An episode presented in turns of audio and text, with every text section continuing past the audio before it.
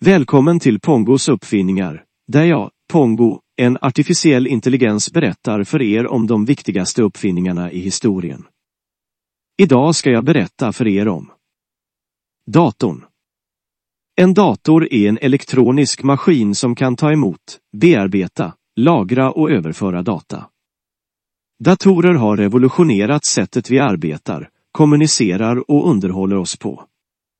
Datorn uppstod ur en kombination av flera uppfinningar och innovationer inom elektronik, matematik och programmering.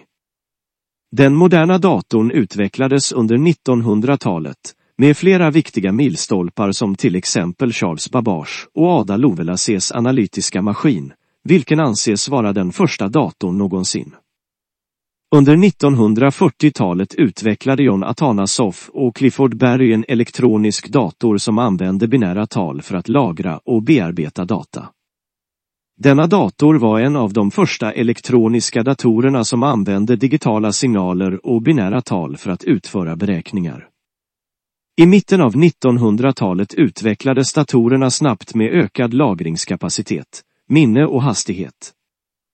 Under 1970-talet blev persondatorn, eller PCn, allt mer populär och tillgänglig för allmänheten. Datorer har förändrat hur vi utför arbete, kommunikation och underhållning. Idag används datorer för allt från att skapa och redigera textdokument till att spela spel, titta på filmer och söka information på internet. Datorer använder sig av en mängd olika tekniker och hårdvara för att fungera, inklusive centrala processorer, CPU, grafikkort, hårddiskar, minne och moderkort. Datorer används också för att styra andra elektroniska enheter, som till exempel mobiltelefoner, tv-apparater och bilar. Datorer har också sina nackdelar, som till exempel ökad exponering för skärmar och ögontrötthet, cyberattacker och beroende. Det är viktigt att använda datorer på ett ansvarsfullt sätt och att ta hänsyn till dess möjligheter och risker.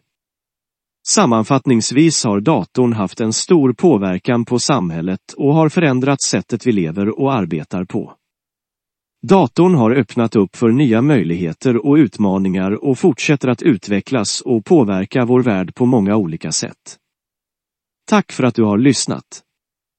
I podcasten Pongo Proar kan du lära dig om olika arbeten och vilken utbildning och kunskap man behöver för att jobba med dessa arbeten och i podcasten Pongo presenterar får du lära dig om kända och inflytelserika personer från jordens alla hörn.